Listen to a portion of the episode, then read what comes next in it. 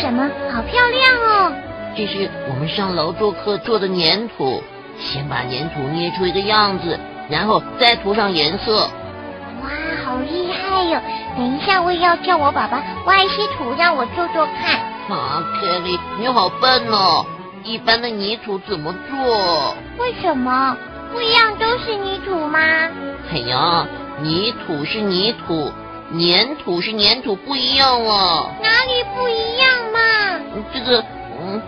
我们去问心怡姐姐和安迪哥哥好了。哎，我听到有人在念我们哦，是什么问题呀？心怡姐姐、安迪哥哥，我问你们呢，泥土跟粘土为什么不一样嘛？哦，这是因为土壤下面的基岩不一样，土壤的结构，也就是土壤颗粒的平均大小，会有很大的差异哦。根据结构，土壤被分为三种主要的类型。粘土、沙土和沃土，根据气候、植批和地貌的差异，土壤还可以被分为其他很多的类型。另外啊，还可以根据土壤的酸碱度或是叫 pH 值分类。土壤的 pH 值要刚好才适合种植植物。那粘土呢？因为粘土的颗粒细小，所以这些细微的颗粒经常粘在一起。干燥的时候，粘土不但硬，而且容易裂；潮湿的时候很黏，而且泥泞。我们就是用粘土这个特色进行捏造的。可是，一样的土壤，为什么性能会不一样呢？土壤是由被称为表土的一层疏松的风化岩石碎屑演变而来的。除了沙漠、极地、悬崖峭壁和人工环境之外，它覆盖了大地上的每一个角落。有机物释放的化学物质来自于植物或是动物的所有物质，慢慢的把表土变成了土壤，在这个过程中形成了不同的土层。有哪些不同的土层呢？土壤上面的一层是黑色薄薄的腐殖质，是腐化中的有机物。腐殖质对于保持植物生长所需要的矿物质和营养的平衡十分重要哦。那接下来的呢？接下来是表层土，或者是叫做 A 层，是土壤的最上层，它是植物生长和生物穴居的地方，通常富含腐殖质和矿物质。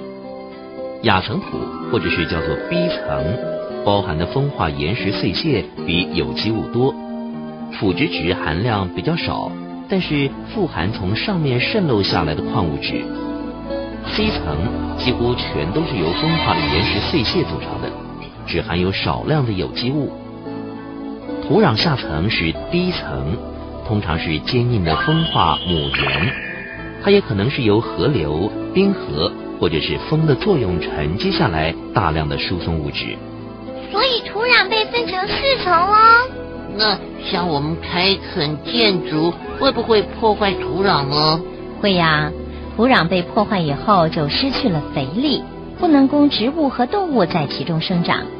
侵蚀是一种自然风化过程，风和雨侵蚀地表，造成土壤破坏。人类的活动，像是过度垦殖，也可能破坏土壤哦。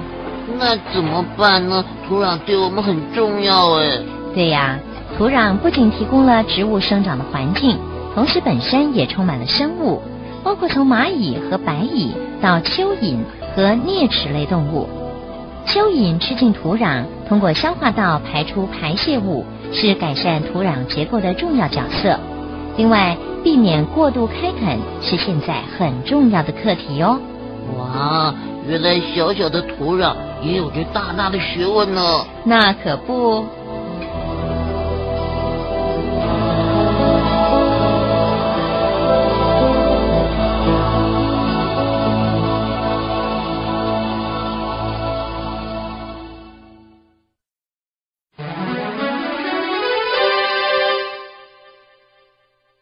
小朋友，我们之前介绍过一体，下一次我们就要来介绍固体喽，一起来吧。